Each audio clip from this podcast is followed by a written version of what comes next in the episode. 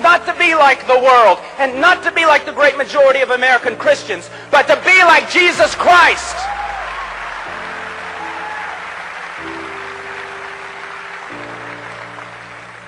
I don't know why you're clapping. I'm talking about you. What's wrong with you people? I'm serious. You can't say amen, you ought to say ouch. Hello, Humblebees. Welcome to Tulips and Honey. Hi, welcome back, Humblebees. We have a great new episode for you today. I am joined with the best boss babe, Lauren.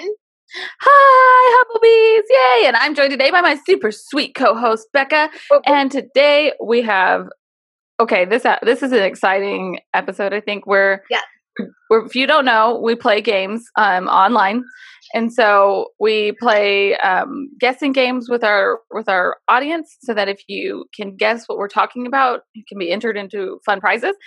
And so tell them, tell our listeners, our humble bees, how we decided to come up with this particular episode because it's kind of cool. Yes, I know. So we first did in December name that heretic, and so we were trying to get the word out about different um, uh, false teachers that are out there that people might not be knowledgeable about. We had a lot of people um, message us about they didn't know that person, they had no idea. It was really interesting. So into January, we changed it up to name that heresy. So people had to find out, uh, you know, this, there was a quote with given, but they had to find out the doctrinal um, or theology that was false about it. And we wanted to to do an episode about it and Yes. kind of explain more for each one. We had six Right. for January. So yeah. Right. Yeah. I'm really pumped about this because I feel like there was, for the most part, I would say 99% people were just absolutely loving this. But there was a little bit of confusion on a couple of people's parts. And we love all of our humblebees. We want to make sure that we address all the confusion and make sure that nothing is uh, left swept under the rug or anything. So, the one thing I want to point out before we start this is that at no point were we making fun of or laughing at any of this. And I, I kept hearing that from like a couple of people here and there. And it's interesting to me because for the most like most of these every now and then we would go live but most of these we just posted a meme with the quote. So i don't see how anyone was getting the impression that we were making light of or mocking this. It is a game in the fact that you're going to guess and win a prize right, Right. like it's it's designed to get people interested in learning about these these false teachers. It's designed to get people interested in um, paying more attention to these uh, fault these heresies and seeing where they might see it in their own church. And and we got so many people like becca was just saying reached out to us thanking us that this was really helpful that they're really enjoying it. And um, just a couple of people who were who were um, under the impression that we were making light of these um, these things and we just want to really point out if you listen to any of the going live events there was no doubt about the fact that we were not taking this lightly. This is very serious and we took it Yeah. very seriously. And so when we talked about it, there was a lot of passion in what we were saying. But unfortunately, um, I think maybe for some people, there's just a, um, a tendency to not want to give the benefit of the doubt, not want to hear anybody else out. They want to just say, well, you're just making light of this, and that's just not my thing. So I'm going to send you a nasty message, and that's going to be that. But a couple of people were just concerned and wanting to like genuinely know where our hearts were on that. And so that's part of why we're doing this episode. We want to let you all know our hearts and we want to dig into this a little bit deeper because you can't really do that like via yeah, via like Mhm. Instagram and one post, and it's a little hard to to break it down um, in that section. But a lot of people got Right. these right. Yes. I Um, was so impressed with how yeah. many people got it right. Like and I was quickly. very thankful. Yeah, the people that were getting it right, they were helping the people underneath that were like, I don't really know what this is called, but I've heard it here and there. So now we have people helping, like we have Humblebees helping one another as it goes along, and everybody is learning from one another. We had people add scriptures that they thought were, were helpful to refute certain things. And so that was helpful for people who were like, I don't think this is wrong. Well, now you have 50 different scriptures down below that you can you can do your own research in. So it was really neat. But we're changing the game up a little bit next time. So it's going to be really exciting. Next, instead of doing heresies, we are going to do name that theologian. And this one's Yeah. probably going to go for a longer amount of time because there's a lot of great theologians that we want to point to. So um, if you're not following us on Facebook or you're not a part of our Tulips and Honey Hub group or Facebook page, make sure that you join those. Um, you can join the group or you can follow our page, and that way you'll be able to see whenever we drop these. Um, Wednesdays and Fridays, we're going to be releasing a special quote. It's going to have a solid, biblically solid theologian that we want you to guess who it is. And we're not going to go easy. Like, we're not going to just be like, can't say amen. Don't, you know, better say ouch. That's, that's What's easy. wrong with you people? we're going to try and make it a little harder. But if Yes. you get them right the first time, you get entered into the big prize. And if you guess at all, even if you're wrong, you get entered into the two lower tier prizes. So I think this one will probably go on for at least two months, maybe three. yes. With all these, like, my mind was blown whenever I started looking for all the different quotes. I was like, and this person and that person. Oh, and this one over here. Oh, I can't forget about such and such. Whoa, I gotta have this person. So that's what our new thing is going to be. We're going to be doing that for a little while, eh, but or this episode is actually not about that. It is about the heresies that we covered. So we do, like Becca said, we have six heresies here. We're going to go through each and every one of them with you guys so that you can kind of get a little bit of an introduction. There are a lot of heresies. So the definition of heresy is the belief or opinion contrary to orthodox religious, especially Christian doctrine. So, um, an opinion profoundly at odds with what is generally accepted. So, what we want to like look at here is we have 2,000 years of church history, where we can see the orthodoxy of church history. We can see scripture, and we can interpret scripture through scripture with hermeneutic, hermen, hermeneutics, hermeneutics. Of course, good hermeneutics, good uh, exegesis is exegesis, right? Not eisegesis. yes, exegesis. You're um, I forget what it's called, but yeah, you're t- you're putting things into context correctly, Yes. and exegesis, you're taking it out of context. Right. And then narcissism, you're putting yourself in. You Yeah. are the scripture. Right. Exactly. You are definitely not Esther or David. But so good exegesis then is it's got three main points, three main rules: context, context, context. Context. Yes. Uh, one of the things that was really helpful for me when I first became a believer is if I see something that I don't understand, something that I think is contradictory, something that I think is is weird or off about Scripture, the problem isn't Scripture. The problem is me, because God, through His Holy Spirit, wrote the Scriptures. So um, if there is something that is confusing me, that's on me. I need to do my due diligence. I need to figure out why this is confusing to me, rather than start a whole new church with like all new beliefs because I'm confused about scripture. So that's the balance that we want to help you guys have. So our very first doctrine, Becca, give it to us. Let us know. It's little God's doctrine. I It's, said doctrine instead of heresy. Sorry, our first okay. heresy. Well, yeah, and it, these people do hold to these type of ideologies. So, and Mhm. that was um, we had a quote by Kenneth Copeland: "Every Christian is a God. You don't have a God living in you. You are one." Um, that's from the Force of Love. I'm assuming either uh, it's a message, a sermon from one of his. He had a lot. He says this a lot. Um, Yeah. This was just one one of them. Right. Yes. And a few other people that say this is um, Joyce Meyers teaches this, and Creflo Dollar for certain teaches this. There's a few others that that also teach this, and what they're saying, and you can hear this repeated over and over again if you if you research this, that um, horses when they have babies, they have little horses.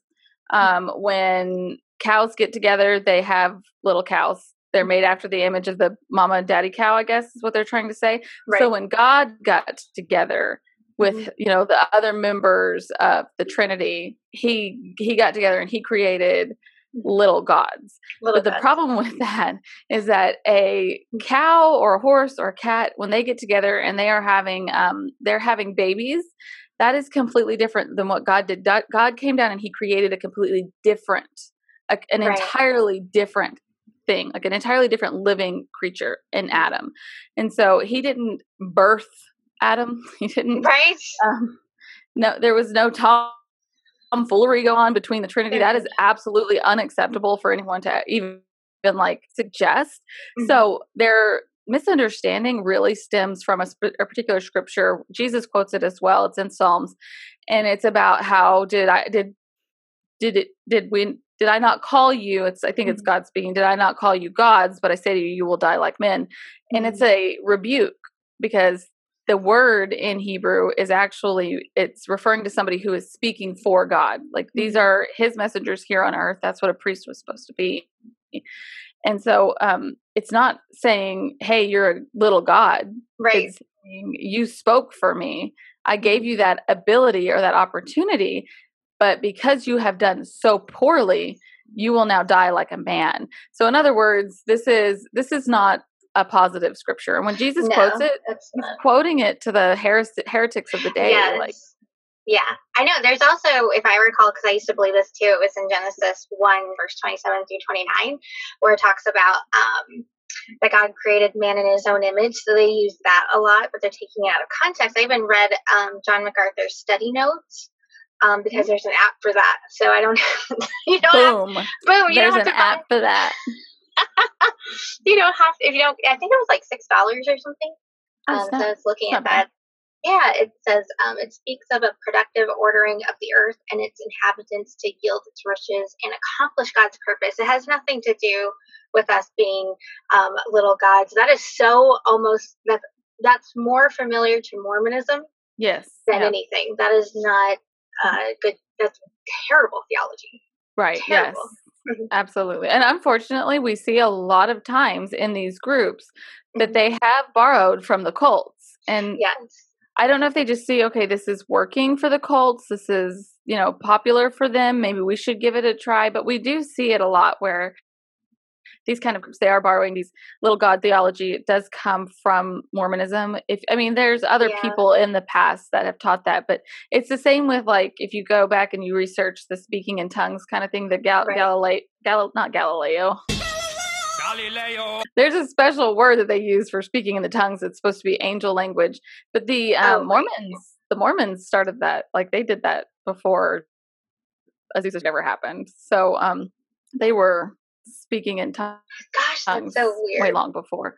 That's It was so just at the beginning of their movement, like the beginning of the Mormon Mhm. movement. They did they did do Oh, that, and of course so we see the weird.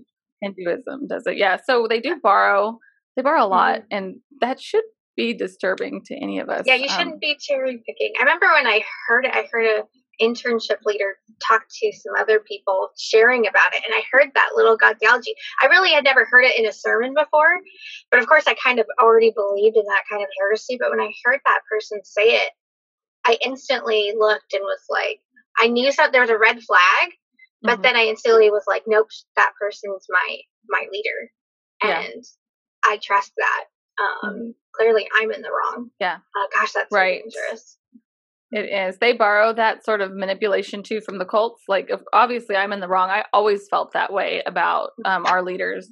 If they said something that was against scripture or it was against what we knew as like our own theology, like they got a new word or something, I would still just say, well, you know what? I'm dumb. They're smart. I'm little. They're big. You know, I'm, I'm smart, you're dumb. I'm big, you're little. I'm right, you're wrong. I need to just let them do their thing and listen. But so that's the little God's theology. It's very dangerous. We want to make sure that we warn other people about not just the Mormons. It's easy. Listen, this is so important, listeners. It is easy to warn about the Mormons. Okay. Mhm. You're not going to get a lot of pushback. Right. You're not. But the moment that you say Joyce Meyer teaches this, Yes. you're going to get some hate. I okay? laugh because we totally got hate in the group. Yes. Sorry, I So- don't mean to make light of that, but it just struck me because I'm like, yep. Like people get so. I think I. I want people to know, like, why do you get so offended so easily? You know what I mean? Right. Like, and we Yeah. we just we try to come back with being calm, responsive, um, to the best of our abilities. But there, there's got to be something in people's minds that is like, Mhm. um, is there pride on my part? Is there Right. no sh- some self reflection going on? Um, Yeah. examining of the scriptures. Uh, which we need to do for everybody. It's not like if Mhm. if if you're listening to John MacArthur and you are not considering that that you need to also be viewing the scriptures and and in that context then you are not being loving to him as a leader or a pastor or a brother in Christ the most loving thing we can do is hold these people accountable to scripture that's the most important thing. Of course you have to know scripture to do that so it's important for us to get in our word but um, it's really um, going to be a lot more difficult if you are dealing with this from the perspective. My best advice to somebody who knows somebody who listens to Joyce Meyer, Creflo Dollar, Kenneth Copeland, start with talking about the Mormon teaching about little Mm-hmm. gods. You and your word of faith friends are most likely going to be in agreement with that. You're, they're most Mm-hmm. li- most likely going to say, "Yep, that's right. That's terrible. Gosh, that's so weird," or whatever it is that they're going to say. And But then you can leave from there. Yeah, you can just Yeah. segue right in there. And did you know I heard the other day Kenneth Copeland teaching the exact same thing. right. I know he's not Mormon. I wonder where he's getting this weird theology from, but it's definitely not something I would want to listen to. Ooh, just kind of lay that out and walk away. Oh, And then walk uh-huh, away. uh-huh. that reminds me like of the next one that we have for Kenotic Christ. That's been Yes. a really like using the um, Bill Johnson quote that we have has been um, great to share with some of my friends or family that are still in Word of Faith and go, this teaching's wrong. We can like agree to that. And then I like walk away. I just like step aside. Just But let the chips we can fall. agree and then yeah oh and you know what i forgot to mention this too for all of these like what you were saying about how people get so upset when you talk about their favorite teachers mm. michelle lesley wrote about that Ooh. and it was so helpful that even todd friel picked it up and he talked about it on his own radio program No Like, way. yeah, Can we link that that? I want to watch that. yes i'll see if i can find it and link it below but i can definitely find her article because it's been really helpful she just she talked about a study that was done that explained how women in particular we become attached to the people that we listen to as if they are our family members so like if you talk to somebody that's a beth moore fan and you try to explain to them about how beth moore has Gosh, yeah, it's like a part of our identity. Yes, yeah, that's right. Yeah. You are personally offending them, and you'll Yeah. notice that when you talk to somebody about li- people they listen to, you're not talking about that person. You're personally offending them. You're judging them. They feel hurt. They feel attacked. They feel judged. You might not even be talking about them personally. You may just be posting about how this particular teacher is wrong. They're going to come against you and say how horrible and hateful you are because they feel judged. They feel attacked. They do. I have to agree part with of them. themselves. Yep. Yeah. Yeah. Mhm. It's yeah, really we've had we've had people that like reacted about like a John MacArthur quote, and then it goes zero to sixty. It just goes. You just you believe that we're false heretics because we you know speak in tongues, and I was like, wait, what? Like, hold on, yes. let's rein it in. Right. My quote had nothing to do with that that I posted and liked. Yes, but they take it so personally Mhm. and then they project and then Yep. um uh but that like that at some point then that's on them like Mm-hmm. they their god has blinded them and put these blinders on them you know like with horses they're they use that for tunnel vision they just can't see that they're on Yeah. a wide road Right. Yes. and, And, we're over on the narrow road over here seriously, when you try to point that out to them, they'll get more and more aggressive. And at some point, it's really helpful if you're dealing with these, especially with um, when it comes to Bill Johnson. There's a Mhm. little bit of a difference between Bethel and a lot of these other churches that we're talking about. yeah It, I would, I would venture to say that this is cult behavior. yeah Like it's completely different. Yeah, you're you're not going to get the same responses. Like the people who love Beth Moore, they love jo- Joyce Meyer, they love Kenneth Copeland. They're going to defend them. That's fine. The people who are Bill Johnsonites, they will disown you. They will, I mean, belittle you. They will come against you. It's not going to be the same. I don't know if you've ever talked to um, a member of a cult before, but the behaviorism is different right like it's not the same as just somebody who's regularly deceived this isn't about just okay i believe this person is good these people believe their doctrine is good that's the difference they know what they're being taught and they agree with it Yeah, like they- totally different and they think they're a little god Yeah. and they think they can do everything that christ did and more um, yeah so, so, if you threaten to take that away from them be prayed up big time like don't come don't come about any of this stuff lightly. So Kenotic Christ, that is our next one. This is a quote from Bill Johnson. Kenotic Christ, if he performed miracles, and he being Christ, um, if he performed miracles because he was God, then they would be unattainable for us.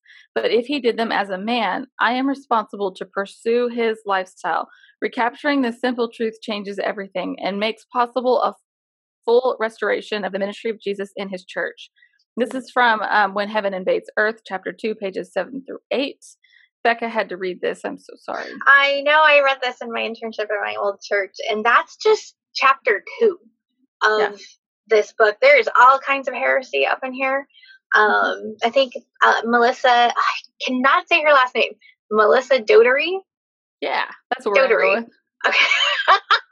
so sorry, Melissa. I love you. She has a, a video where she, um, I haven't watched it yet, but it's a couple hours of her talking and giving a review about the book.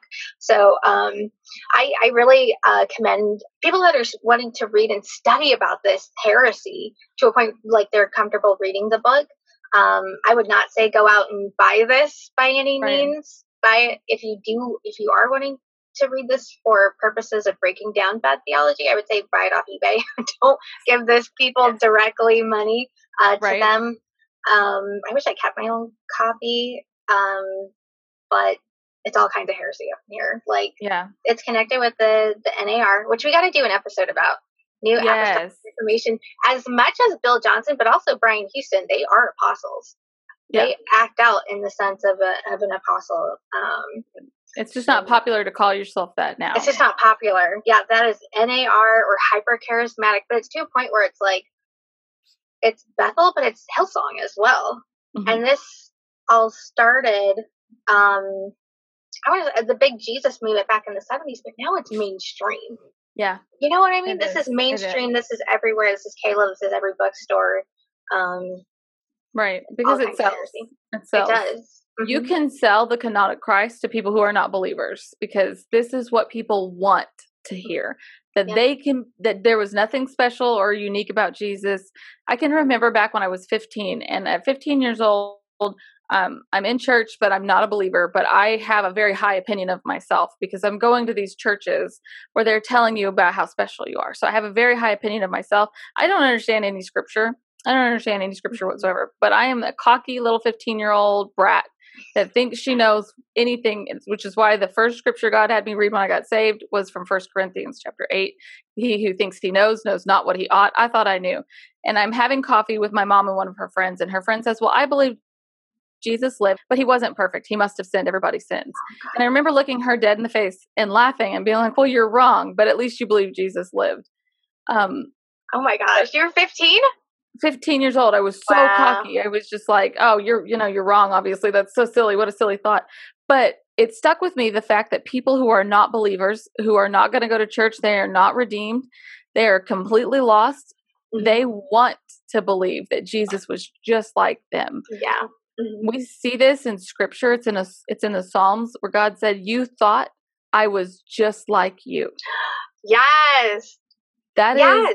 exactly what the kenotic kenotic It christ is. And it connects is. it connects right back to the um little God theology. I mean it's it's it's right into that. And I, I also wanted to stress that his book covers, like he has a lot of books, like um Raising Giant Killers, um Face to Hmm. Face with God is another one, which okay people, if that happened, you would not be on planet Earth. Okay. Yeah. You would you're you, dead you can't see him in his glory. and- congratulations and yeah and live to tell. Uh, anyway, and the physics of heaven. So he has all these really great book covers that that look so new age, new age threw up all over it. Like, yeah but it draws you in. Kind of reminds me of like The Secret, the book. I don't know if Yes. anybody recalls that. I never actually read it, but like it like draws you in like that, Yep. and it's using these worldly manners to try to uh, bring people in like a cult. Yes, exactly. This is the difference. So you you see a cult. What is a cult? What is the definition about that? I did a full series on cults. I can link to that below in the uh, on our blog. Um, and that all happened at the same time that I was living next to a Mormon temple. I wrote about um, all the different cults.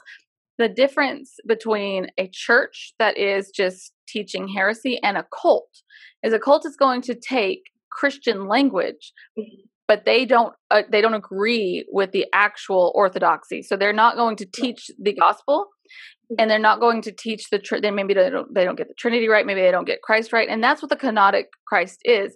That is why bethel has um, become such a danger.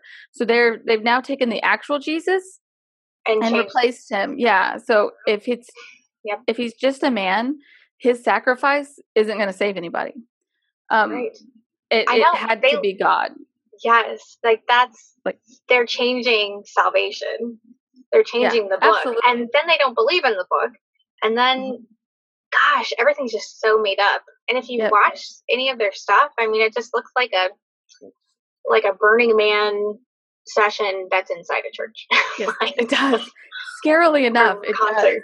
Mhm. Yes, and like a lot of our our um, audience on Facebook mentioned, this is very similar to adoptionism. So if you're listening to to this and you're thinking, "Oh, okay, this sounds like adoptionism, not the kenotic Christ. The difference between adoptionism and the kenotic Christ is the actual adoption, right? So, Mhm. um, the, in adoptionism, you would believe that Jesus was a regular man, but because he lived a righteous life, God adopted him first. That's not what they're teaching here. They're teaching that Jesus was God, the Son, but that he set aside his deity Deity. Yep. to come to earth. Yeah, so there's a slight difference. There's, and I've heard Joel Osteen's wife has said this too, like Yeah. out there. So it's on YouTube and, um, Absolutely. yeah, not good. So a lot of people, not only Bethel, but it's out there too, just in different forms. So Oh yeah, yeah, Yeah. You'll hear it, but you're not going to hear these things often. And this is one of the things Yeah. that I really want to encourage you. If you're listening to this and you're like, okay, I like Joel Osteen, I like Beth Moore, I like um, Joyce Meyer, I like all of these teachers. I've listened to them for years, and I've never heard any of this. That's the problem. Ninety percent of what they're going to be talking about is not going to be these heresies because they don't Yes. want this attention. yeah, wasn't didn't Costi Hinn say that about like Benny Hinn? He could he could share the gospel really well. Yeah. Yep. And- Even Justin Peters has said that Yeah. he's heard Benny Hinn give a gospel presentation better than most Baptist preachers he's met. Like, Yeah. it's not that um, some of these people, and, and Justin Peters has said this too. It's very helpful. You might have a full glass of water. Mhm. Water is very good for you. You need water to live. But if somebody puts a little drop of Mhm. poison, all the water now is poisonous. Doesn't matter that most of it is still good for you. That's what Yeah. you're going to see with Joel That's Osteen. Even if you listen, I've listened to unfortunately some of Bill Johnson's sermons. I know. I remember you doing that last week. You're like, oh, I had to watch like five more hours of, of John MacArthur just to like wash that off. oh my gosh! The thing is, The this is five weird- minute clip. Steven Furtick is like this too. This is what really bothers me. They're not making any sense. Like it, it's not a flow of conversation. It's not a. It's not a sermon. It's not. Right. It's it's gibberish. They're just up there spitting out whatever comes to their mind that sounds inspirational. So you can listen to Bill Johnson for hours and not understand his his theology. Yes. Very I, confusing. that that is such a good way to put it um, because that's how I remember of my former Word of Faith days. It was just this really big concept that's out there, and you think you're getting meat, and you're really not even getting milk.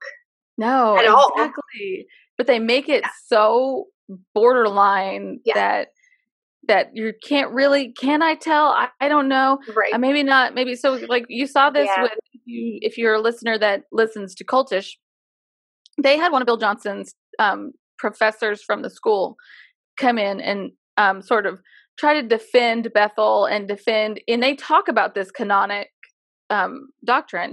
Mhm. And even though they're pushing this this man who claimed to have been reformed at one once once upon a time, they push him on this and they say, but it's in his book, and and it's in this other book where he actually wrote the signature. And the guy's like, well, this is just an unfortunate way of wording it. It's but that's not how he. Uh, yeah, he, he didn't mean it like this. It's just unfortunate how. But you guys are still selling the books, so Yes. You Mhm. have the ability to take it out, and you haven't. Yeah, they're not. They're not going to call it kenotic or a kenotic Christ or kenosis. Right. Like they're just not going to put it out that way. It's so Mhm. slight. I think there are a couple of the quotes left in here that I actually pulled from their website. Um, Wow. Later on in here, so it is in their statement of faith, but it's so slight. It's so Mhm. minute that you Yes. just might not catch it. And um, like Mhm. she said, it's that little bit of poison. It's that. It's those little foxes it's the um little bit of leaven or a little bit of a rotten apple. Like I'm just giving you like just things to li- listen about. It just takes a little bit. Yep. Um, yeah, go play it with it. does. Mhm. Right. Yeah. If you if you're teaching anybody who is already confused about a kenotic Christ, they are not going to understand the gospel. It's not gonna. It's not going to save anybody. You're not. Right. You're not teaching the Jesus that saves. And on that note, speaking of a Jesus that can't save, the next Yep. heresy is modalism. Modalism is one of the oldest heresies the church has seen. Yes. which is disturbing to me because it's like it's been 2000 years of this being knocked down by orthodox churches and it's still getting taught but our quote for this one is td jakes take it away becca right. There is one God, creator of all things, perfect and eternally existent in three manifestations Father, Son, and Holy Spirit. That is a quote that I got straight up from his, the Potter's House um, statement of beliefs. Mhm. Um, on their website, as of currently yesterday, which was February 11th, 2020, um, this is a denial of the Trinity. Mhm. Um, so he is saying basically, and this was my understanding when I was back in Word of Faith, that um, basically that God flips whenever He wants to come Mhm. to you. You know, the Holy Spirit will come upon you, or if Right. now you. It's almost like the Shack. If anybody remembers the Shack in Yes. the movie and the book, like um, Holy Spirit was something. God was really Papa, but it was female. Like then there, there was the carpenter, Jesus. Like, but they all had a different role of coming to you. That's the manifestations. That's three separate. So they're changing the Trinity. Um, but really, the Trinity is Father God and um, Holy Spirit are all one. Mhm. I, Yeah. I believe. Um, correct me if I'm no wrong. so what we see about the trinity is it's it's actually three individual person like it's three unique persons like Mhm. they've got father the son father or father son He's God all the Father, God Yes. the Son, God the Holy Spirit, but they are one in purpose. They are one in Yes. um being like they They're are not they are not one living creature that has three different faces. Yes, Like, yes, that makes so much more sense because and like he's trying to say it like like God flips whenever he needs to in three separate Right. manifestations. Yeah. that. The manifestation is not in the Bible, okay? yes, it's not. So stop saying that. No, I'm just kidding. I'll slap you with goat hide. Yes, bring it out. It's this is an interesting one to me because I did I did spend a lot of time in Pentecostal churches. TD Jakes is a oneness Pentecostal. Yeah, oneness pentecostals are the ones that will teach. And and the problem is uh, this is a okay so it's a problem but it's a great thing too. So there's two there's two sides of this. The po- the positive to this is they are open and honest about what they believe. They are not trying to slip anything by you. They believe in this wholeheartedly and passionately and they will teach this and i've been to oneness churches and it's mentioned in the pulpits very often. This isn't sliding under the door this isn't they're just trying to trick you. This is just genuinely they believe this is actually biblical. They believe that the um, catholic church um, put in the trinity that it wasn't there beforehand that this is all heresy that was added so they believe this and they're honest about it and i have to give any group that's willing to be honest about their heresy um, extra points right like you here's your 50 points to slytherin house because you were able to because at least they're being honest. They're not trying to sweep it under the rug. But for D- TD Jakes, he's not getting any points because he went into the elephant room with um, all those different group, those different pastors a while back, and said that that he did believe the correct view of the Trinity, but his website, like Becca just pointed out, is still teaching the false view. So for anybody So- who might have heard that and thought, okay, well now we can listen to him. No, it, that was I don't know Uh, why Taking I don't know 50 how- points from Slytherin. So. take it away, None. give that back. No, none. None. for this is very, very important. We understand it's difficult for us as human beings here on this earth to understand God because He is not like us. He's not like anything we have on this earth. There are no others like Him. He is unique in in, i out of anything else. He is unique. So we don't have anything to compare him to. One of the things that's very concerning to me is when we use comparisons, they tend to be modalistic. So if you want to talk about like, oh, the egg, right? You've got an egg, it's got a shell, it's got, you know, it's got an inside, it's got these different parts, but it's still one egg. That Yeah. those are not good examples of the Trinity. So I have actually had to stop trying to explain the Trinity. Like we hear shamrocks, things like that. Like these right, these are all right. things that people have have given as examples.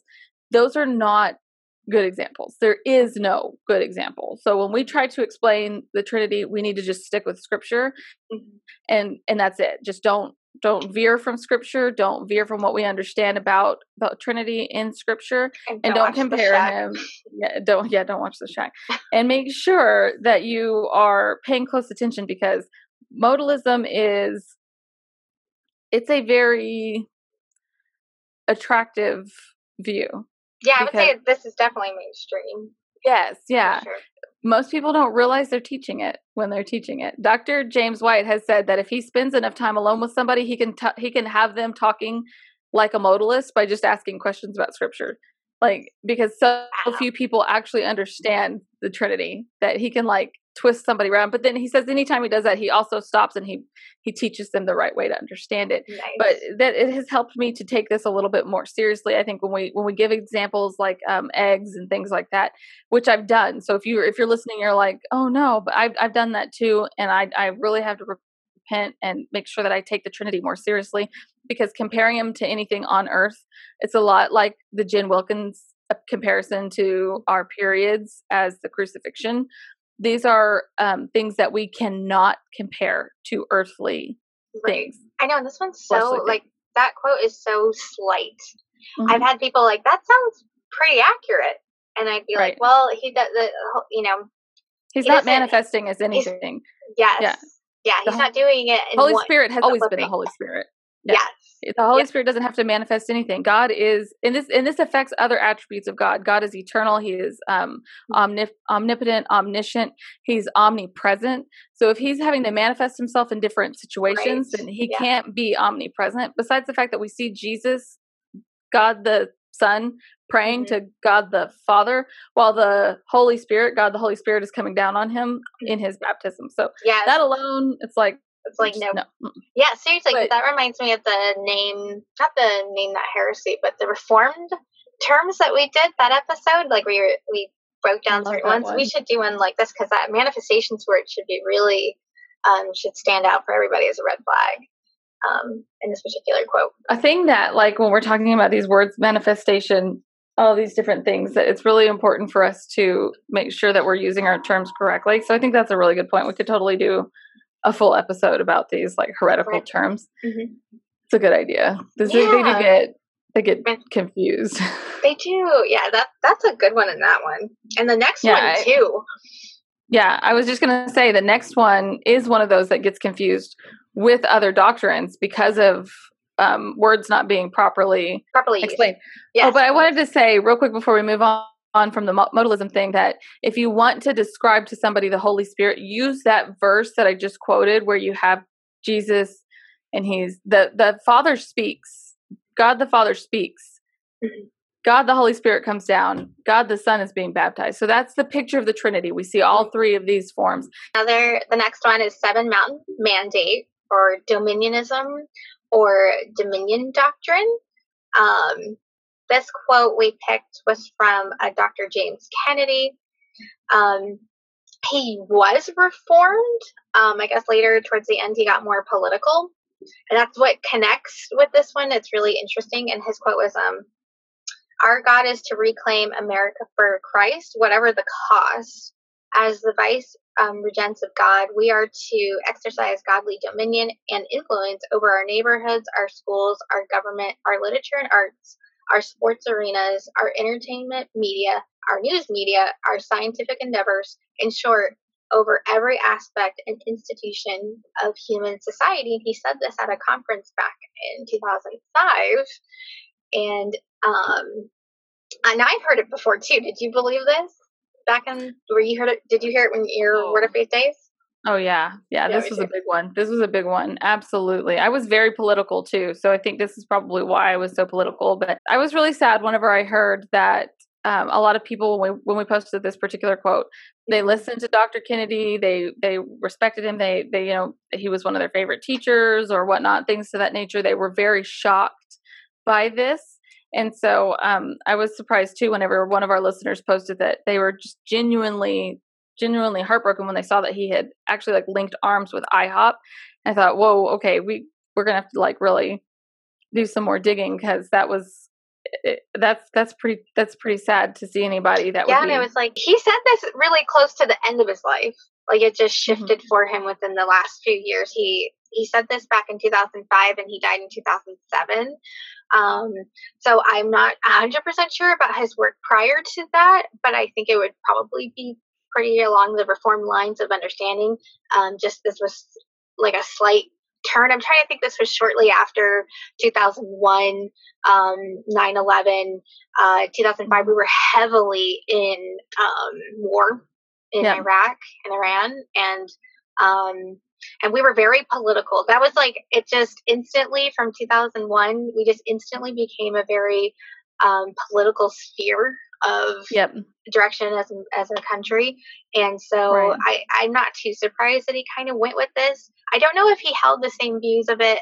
Um, it sounds like it just from reading that, but the people that originally came up with it, I forgot the guy's name. He who started Foursquare churches. Him and his friend came. Right. They had a dream, and that's how they came up with this. So even the the start of this um, dominionism theory um, theology comes from a dream, which we've heard Right. before from like Mormonism. So anything that starts with a dream, Yes. that should be a really big a red flag there too. I'm so thankful that you mentioned that too. The, it's important to understand what's happening at the time whenever people are slipping.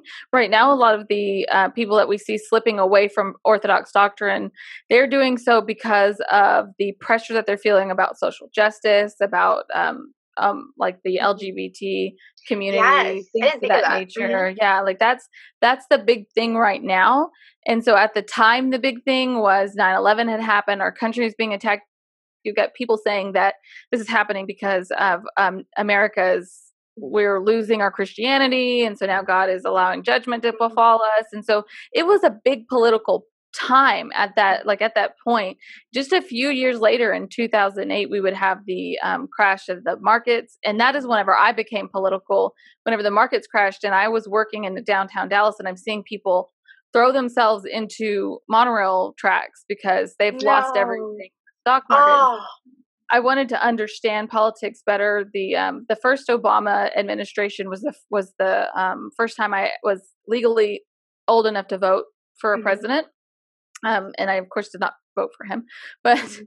um, we we as like a nation were moving towards politics quite a bit more, and our churches a lot of them were also doing the same you see that with like robert jeffress you see that with franklin graham they're very politically motivated they are. Yeah. not to like um not to the point where they're just preaching about politics but that they are involved in politics like Mhm. look at our white house right now it's it's got paula white in it and we're seeing a lot of these i think robert jeffress even was invited and um, things to that nature and so it's not a surprise that we see this but the reason it's important important for us to point out is that um, the idea behind dominionism and, and maybe he didn't understand this before he died Right. maybe he was just picking this up i don't know i Right. don't know this definitely doesn't say mean that he was not saved it just means that he was teaching a doctrine at the end of his life that was not biblically orthodox Mhm. the idea behind the seven mountain mandate is that we will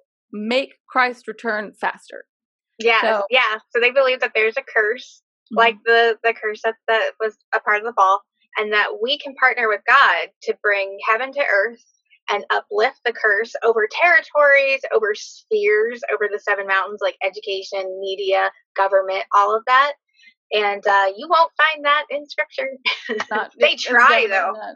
they do Mhm. they try to pull i mean anybody can pull certain scriptures and make the bible say anything i love to do this with um, atheists whenever i'm talking to them i'll say well you know scripture actually says that god doesn't exist Mhm. and i'll point them over to the psalm that says only the fool says in his heart that god does not exist but I've cherry picked a portion of that scripture. I've said, you know, scripture says this. Anybody can do that, and as long as you can fool enough people to pay your tithes with, then you you're going to be fine. But the scripture does not ever at any point suggest that you and I as believers can make manipulate or bribe God into doing anything. Right. his timing is his timing. That's not to say that we shouldn't be a part of our society. We don't want to just like check out and say okay well this is none of my concern. I'm not worried about any of this.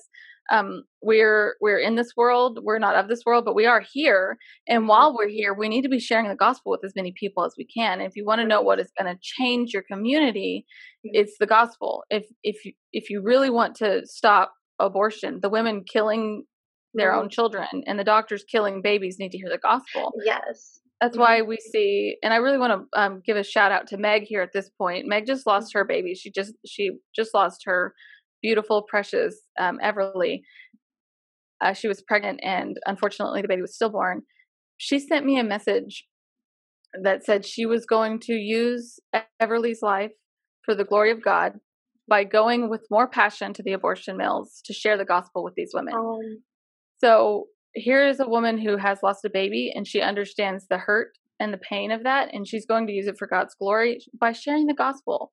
That is how we make a difference. But you can share the gospel with every single person on earth, and it's not going to force God into doing anything. You can share the gospel with every single person you meet, and that person, none of those people are going to get saved unless it's God's will and His sovereign purpose to save them. That's all Yeah. on Him. yeah, if So I that's where recall, this. When we were learning about it too, it was almost like um because they were starting to let people know, hey, you can't. Not everybody can just go into ministry, like. right. And so they were like, here's all these seven different mountains, so you need to find out which one you're a part of. So it almost gets into that like um those personality tests or something. Yes. I'm in, I'm in this arts one, or maybe you have two, or that's what it was like when I was learning about it. Did you read a book? Because I read Lance um, Wallnau's Invading Babylon: The Seven Mountain Mandate Oh my in goodness. the day. Yes, No, I never read any books. I just about it. I never read like anything theological or heretical. like and the goal is to get like to the top of these Mhm. mountains or spheres, like entertainment. You're but you got to go all the way, whatever, whatever you're gifted in, right. and, and yeah, there's another cult too. Just in case you were wondering, listeners, there's a cult that does this. There's a cult that started this. There's a cult that teaches this, and it's the Mormons. And they do this. This is a part of what they do. Their goal is to get people in in government and politics. This is a part of what their purpose is, so that they can have different. They have different reasons for all of it, but yeah, like they want to make sure that that they're um, putting their leaders like Mitt Romney into, and it's not a conspiracy. This is a part of their teaching. This is a part of what they believe. They need to be, um, yeah, like dim- dominionism. Basically, it's just their version of it. And so Yeah. this does come from somebody else. These are not new ideas. that is there anything wrong with a godly Christian reformed man becoming president? Of course not. Who would not vote for John MacArthur? Yeah, like right? seriously. We got to vote for John MacArthur, like the vote for Write vote for John. write his name on in there. No, Yes. that's- I'm not saying that that's bad. The goal behind it is what's wrong. The goal behind it is what's Yes. heretical. So for Yeah. you to split up the church into seven different groups and say now everybody go out and try to lead in each of these groups yes. is not it's not what we're called as as believers. It's not, and then they believe they have all that when heaven invades earth. They're trying to bring Yep. heaven down. That that's not biblical, Yeah. people. No, Doesn't, it doesn't no. work like that. That's not how any of this works. That's not how any of this works. Okay, number five, our next heresy that we talked about is selfism or narcissism. Mhm. I'm really thankful that this was addressed, that we were able to talk about this because I don't think, I, I know everybody mentioned narcissism, but there was only a couple of our listeners that actually named it what it actually is, is selfism. Selfism is a heretical, um, her- it's a heretical teaching that does go back hundreds upon hundreds of years. And It so this- does. yeah, this is an old heresy. It's never going to die because it's what everybody wants to hear. So our quote for this one is Stephen Furtick, of course. He is the top dog as long as far as like selfism goes. See if you can keep up with this because you're about to hear exactly what I meant earlier about how it makes no sense. Come on. I need you to receive this. Mm. Mm Receiving, receiving. because you have some stuff flying at you, you have some doubts in your soul. They're flying, those doubts. They're flying in your soul. But stay behind your shield. Come on, duck, David. Get behind your shield. Paul said it's the shield of faith. Anybody shielded by the power of God? If, if I stay behind my shield, Saul cannot kill what God has crowned.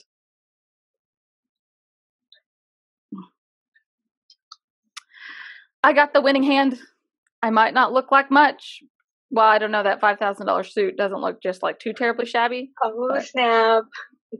I might just be a shepherd boy or a hireling. but I have a winning hand, and God is my shield. This is selfism. This, this is not hmm. Christianity at all. Yeah. Is not. It's not. I can't stand listening to him. Even I when I was Word of Faith, I Yeah. couldn't listen to him. Mhm. It's all. It's like you said. It's, it's all about self. I know. Um, Narcissus is named after Narcissus. His, uh, I don't know if it was a Greek god. It was a Greek figure of some sort who fell in love with his own reflection um, in the pool of water. Yeah, I think he exactly. ended up or something because he was so Yeah. infatuated with his own self. And I feel like, like if that, if there was probably like a picture of Stephen Furtick right next to that, like Yes, it would make a lot of sense. That is definitely this is okay. So I know I read that like with a little bit of extra pizzazz, but this is important. This is one of the things that is um it should be okay. We see Elijah in the Old Testament. I'm just going to give you a biblical precedence for this, and he is mocking the false prophets. He's mocking them. He actually says, "Where's your God? Is he taking a bathroom break? Maybe he's relieving himself." So at some point for these guys, there is a point where it, it's so ridiculous that it needs to be Mhm. mocked. This is the point Yeah. that I'm like, okay, this needs to be mocked. Selfism is the most dangerous of all of the heresies that we're going to list today. Selfism is dangerous because it doesn't have any aspect of Christianity. He's mentioning Christian words. He's talking about David. He's talking about Saul. It doesn't have any any theological grounding whatsoever. You're not going to hear anything. There's no water cup of anything else. It's just straight poison. All it is is about you. It's about yourself. It's about you feeling motivated. It's about you feeling great. Why is that so dangerous? Because salvation comes from humility. When you when God humbles you by giving you an understanding of your sin and you are able to repent, that is that is the point of salvation. thank you so much for saying that. Right? like- if you I'm just sitting remembering like Word of Faith days, like you're sitting there and you think you're getting meat mhm. And you're not even getting milk. Yep. And you, just hearing you say about like salvation, it's it's humility, just makes me want to cry. I know that it's hard for um for a lost person to Mhm. understand. Um, not hard, impossible. Okay, it's impossible. So I want to point to the fact that the humility and the brokenness that a new believer is going to feel isn't from themselves. God gives that as a gift, and He uses His word to bring the salvation of man. And He uses the foolishness of man through pa- pastors and, and preachers and those that are sharing the gospel. Those are the means of salvation that He uses. And you're going to feel humble. You're going to feel broken. You're going to be broken over your sin. You're going to realize that you are wretched and and sinful and wicked, and that you don't deserve salvation. You don't deserve forgiveness. That's the opposite of what Stephen Furtick and everybody else teaching selfism is teaching. Some pastors teach a little bit of selfism and then they go back to actual biblical stuff. That's not what Stephen Furtick and his church is doing. It's 100% selfism. That's Yes. all it is. I know, you know, it was actually really hard to find um, where this quote was. It was, it's just from an actual sermon of his, but it was hard to find it because I think they, I think it's called expunged or something like you're sponging the internet. Mhm. Somehow their their church has probably paid people to go through Google to put it like way far into the Google search that you can't even Yep. find it. Mhm. So, but I'm just guessing. Maybe I, should, I don't know if that's I can say that.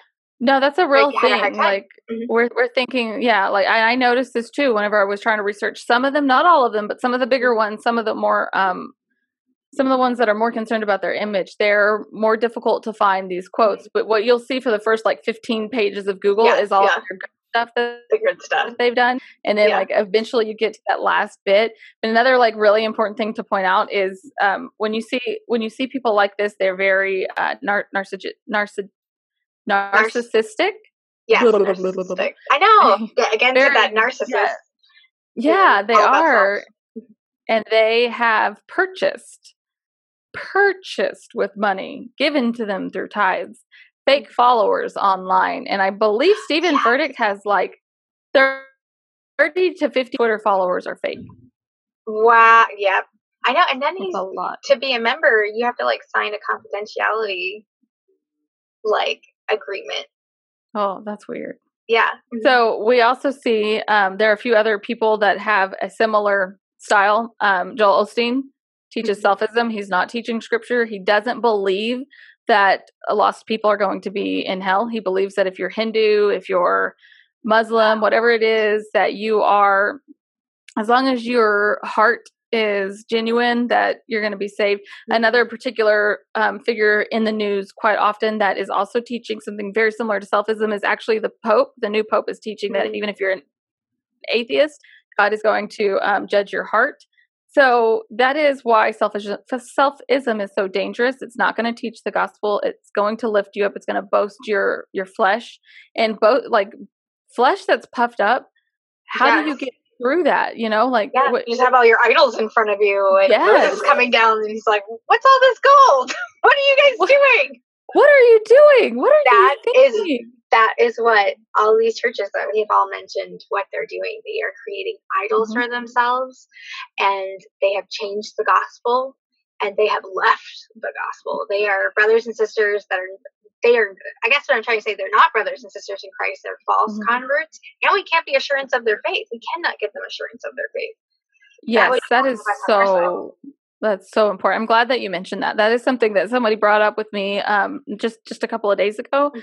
That um, it's not our job to judge people's um, salvation, and so um, I actually was able to point to some scriptures that were really, hopefully, very helpful about how it is literally our job to warn against these these preachers, these um, false teachers, and to say, listen, um, we can judge the fruit we can see and we need to have nothing to do with it with these with these kind of people who are um calling themselves brothers and sisters in Right. christ Yeah. and paul actually says I isn't there one where the, the judge not one? Isn't it the interpretation is not um, yeah they're well they're not reading the hypocr- it's- whole the whole thing? It's it's just Yeah. being don't be a hypocrite. Right. So this is what I was hoping to get to. This is really important. First Corinthians um, chapter five, verse twelve. For what have I to do with judging outsiders? Is it not those inside the church whom you are to judge?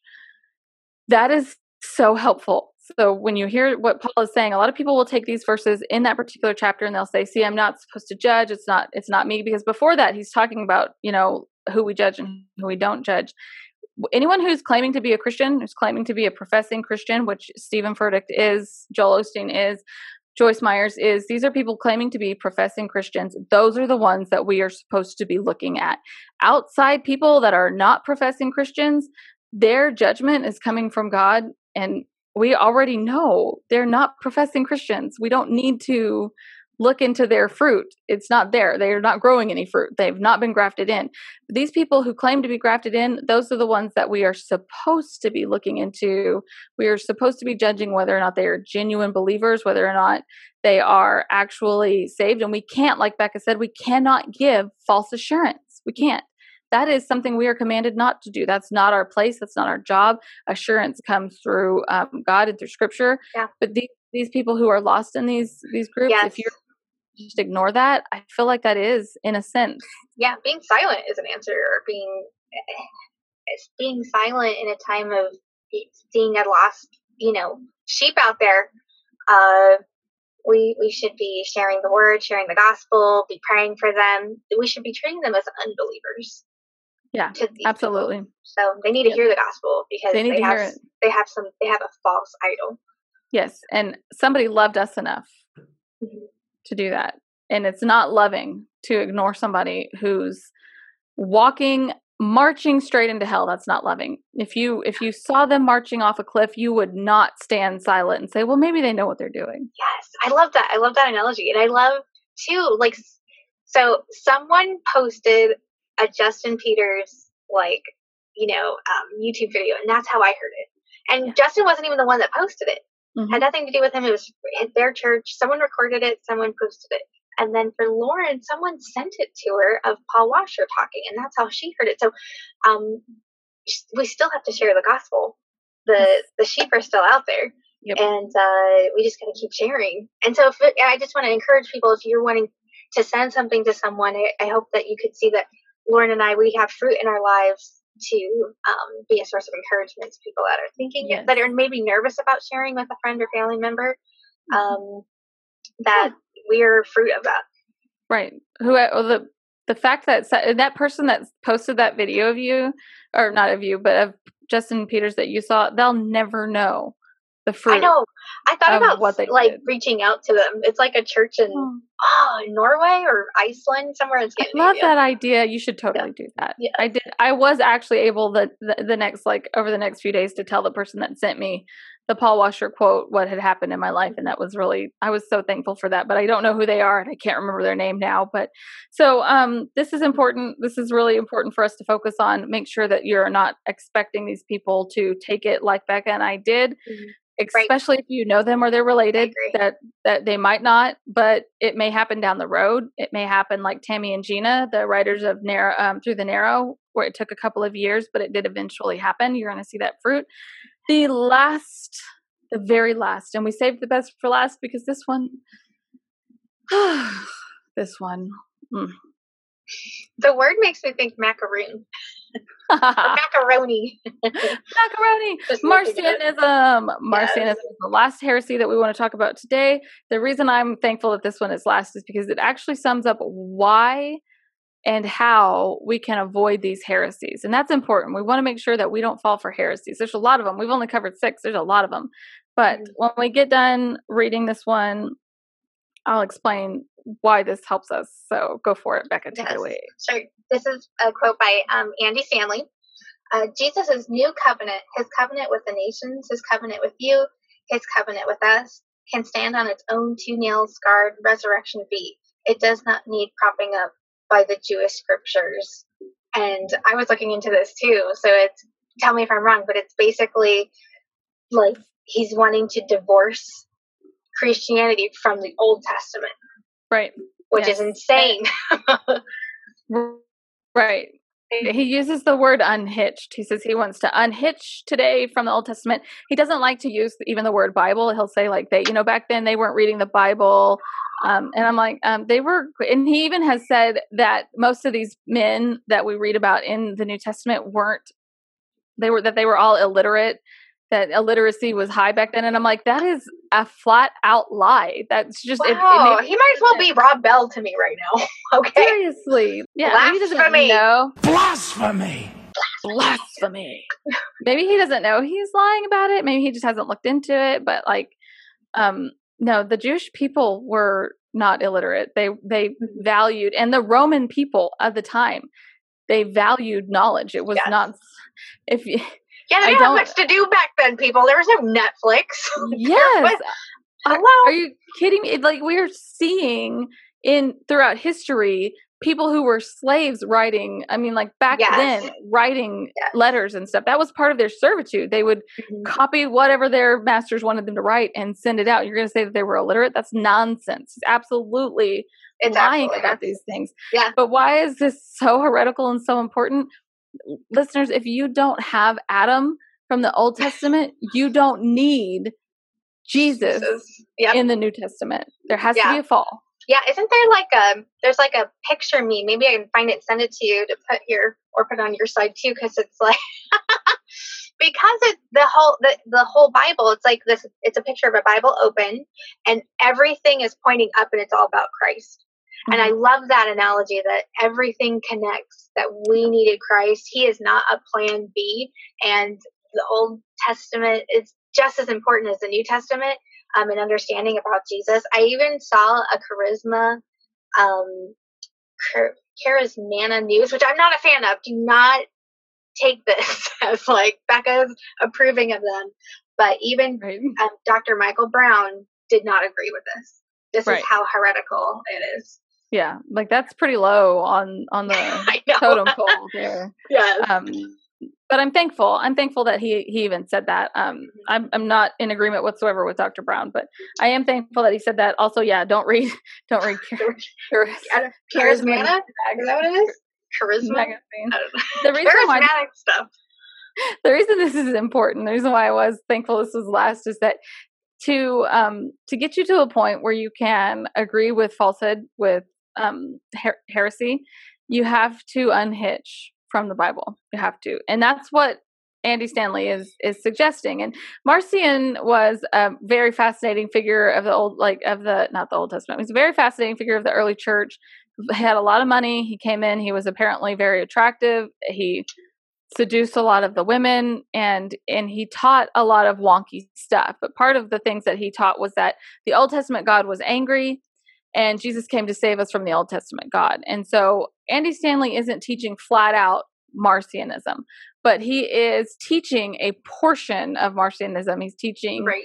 a section of Marcionism that should not be ever taught in a actual physical church. If you want to unhitch from the Old Testament, it's probably because there's a sin that you want to commit that's back there listed in the Old Testament. But ironically enough, a lot of these a lot of these teachers will say, "Oh, that's Old Testament. It's not New Testament." Mhm. They say that even if they are not in agreement with um, Andy Stanley, until they need that quote from the Old Testament, the I one that know. Yeah, I know the the tithing one. Always- yes, Yeah, they always they never want to like talk about Old Testament stuff, but they do if it's like tithing, your David, your Esther, like some highlights of it. But Mhm. I'd like to remind people that Paul and Jesus both quoted the Old Testament. Okay? yes. It's Absolutely. Mhm. Most, I, I don't think there's a New Testament book that doesn't have quotes from the Old Testament.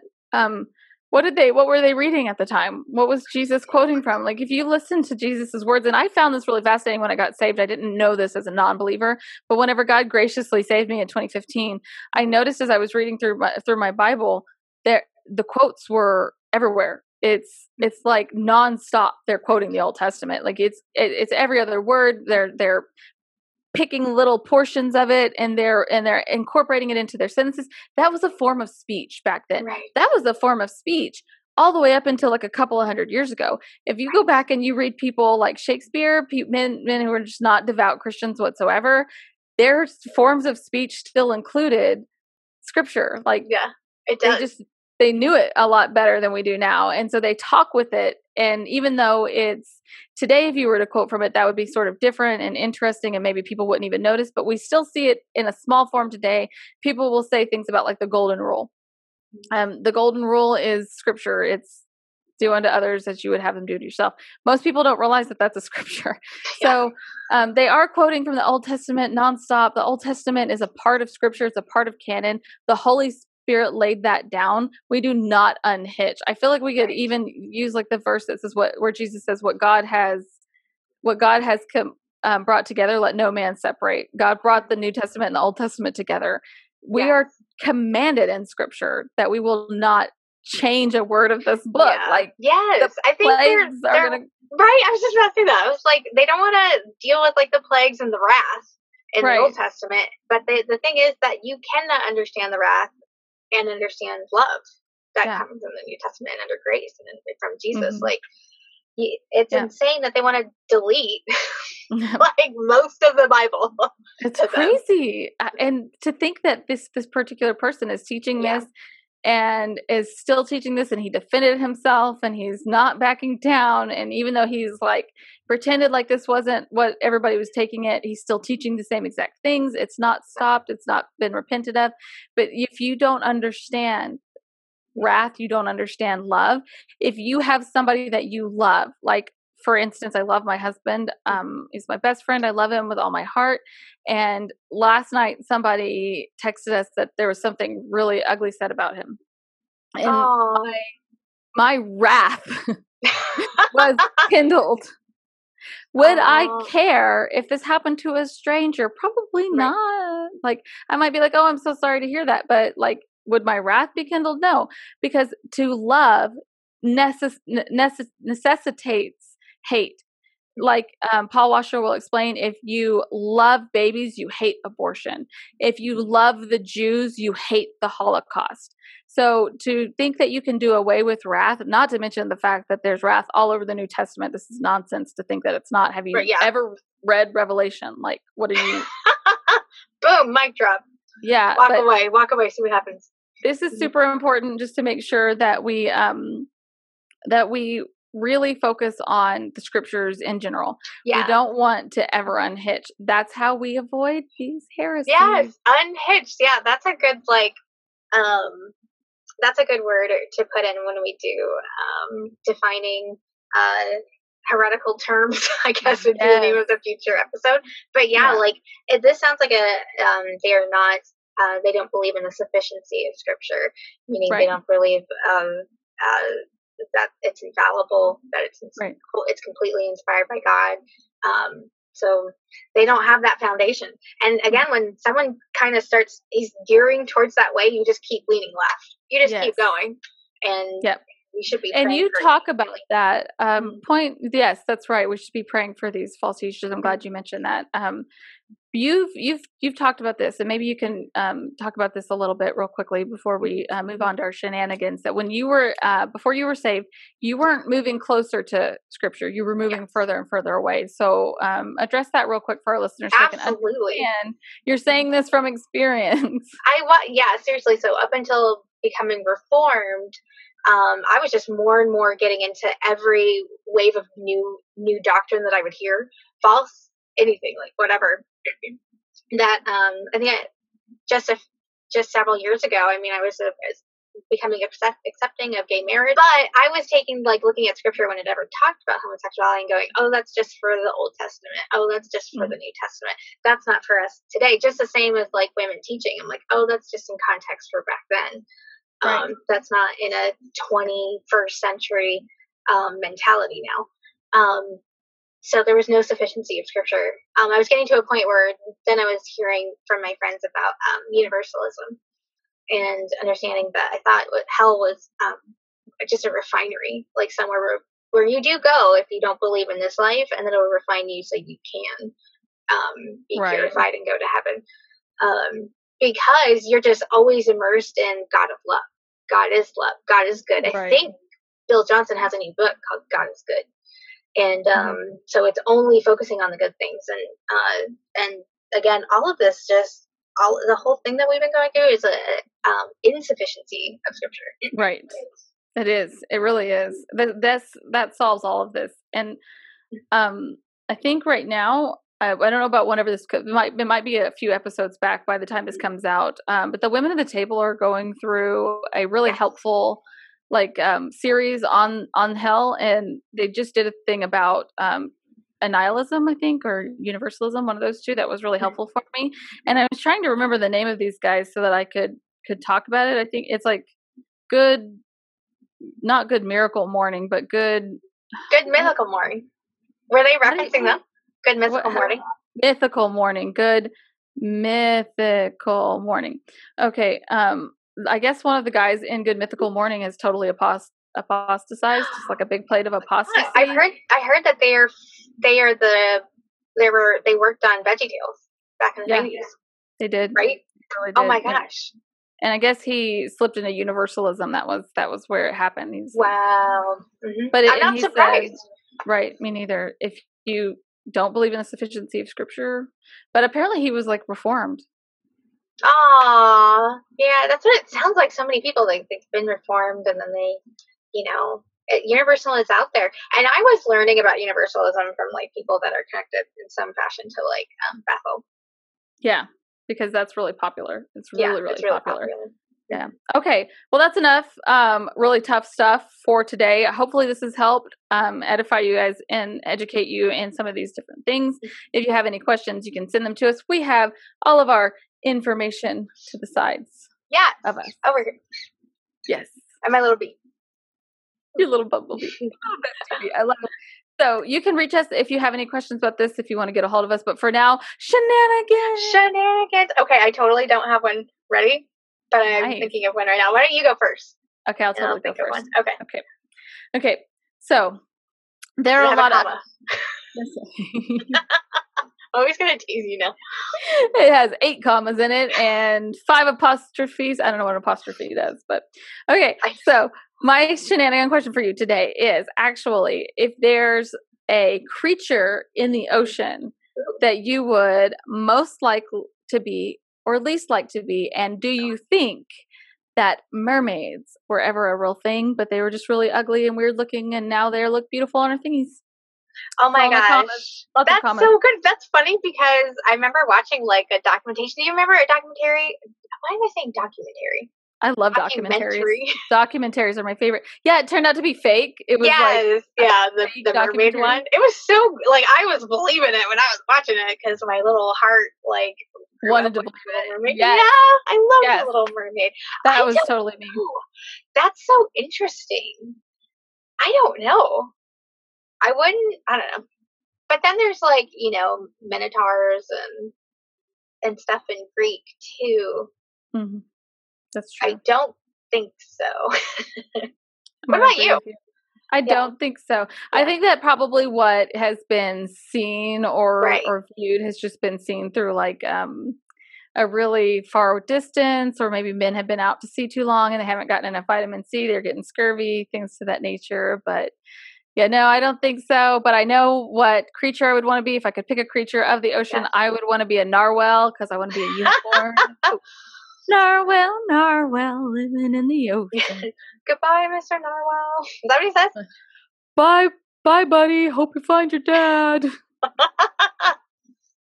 yes. What about you? Which creature would you Okay. be if you could be any? Oh, if I could be okay, any in the sea. Mhm. Okay. Oh, I loved whales. You know what? Back in the nineties, uh, I loved Free Willy. Mhm. yes. Oh Love me some Free. Willy. I love that too. Oh, I love it so much. I had the yeah. book even. I never read it, but I even had the yeah. book. Oh, really? I didn't know there's a book.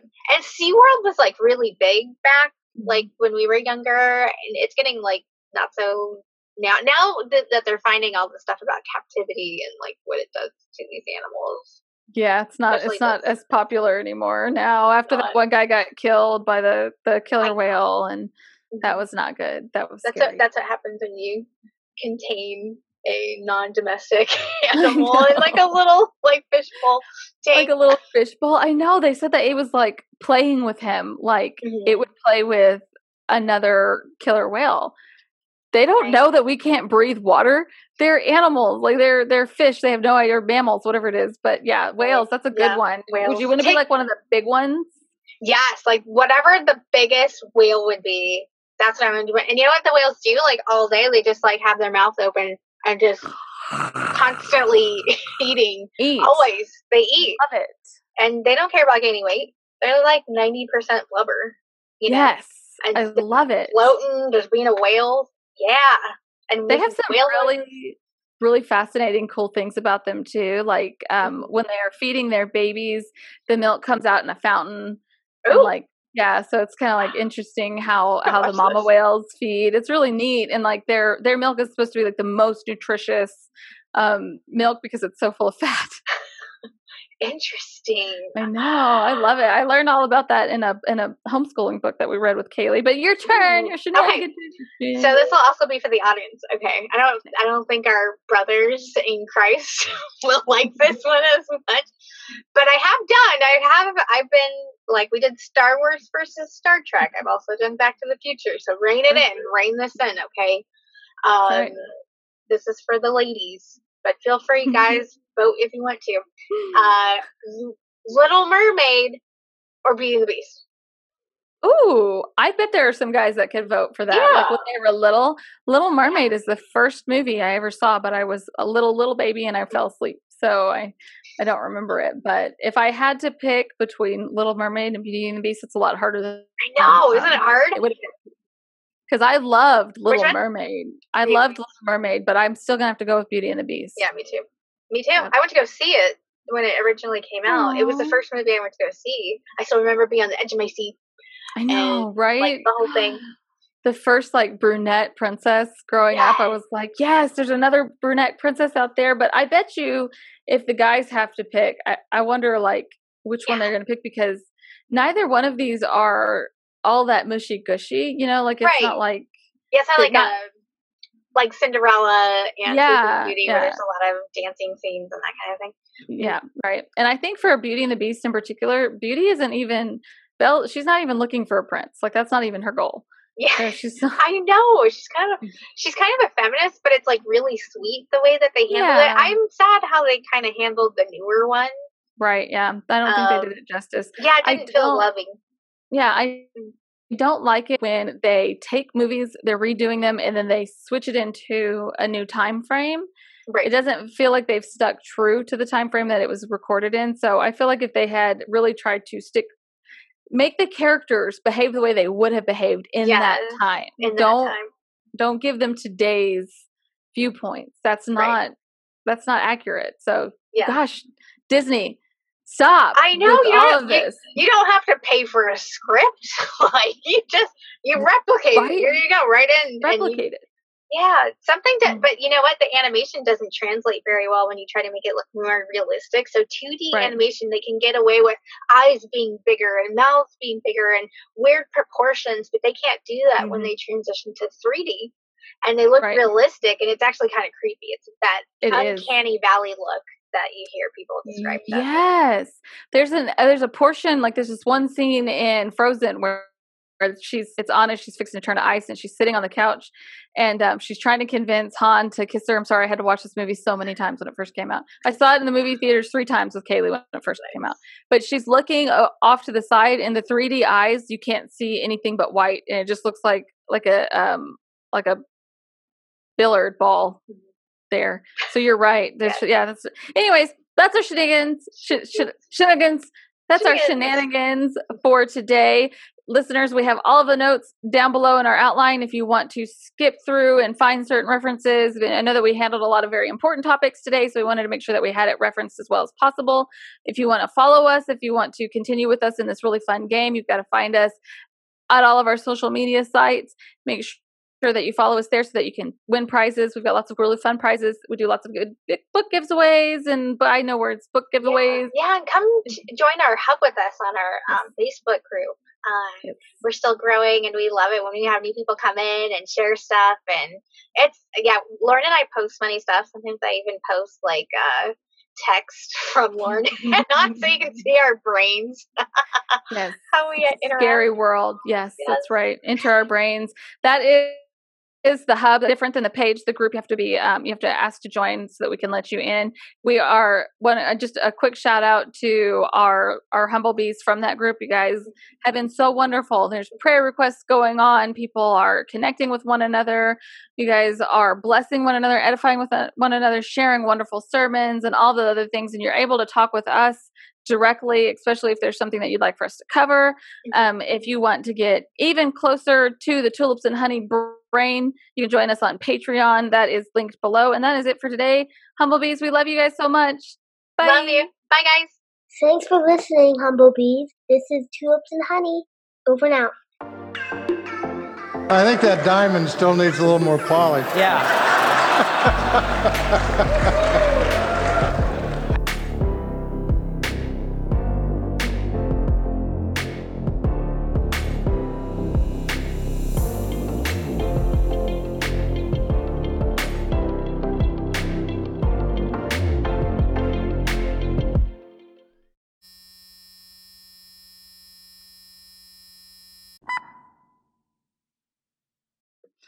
you're welcome. Thanks, bestie. see? Okay. Bye, but like in a good way.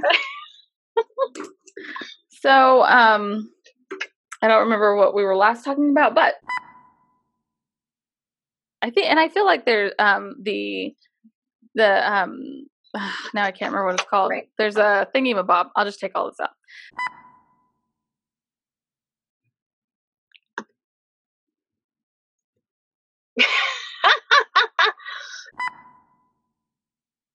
can you hear that sound yeah. okay Yes. it's clementine It's like she's digging into the carpet nice. to make herself comfortable Yep. Yep. under my desk where my feet are Died in Yeah. 2007. So, oh, sorry. he died. Nice. What is this? Boo. Ah, Yes. ah. I should put a big red flag. Yes. Bye, honey. Love you. Bye, block a bee. Love you. You died.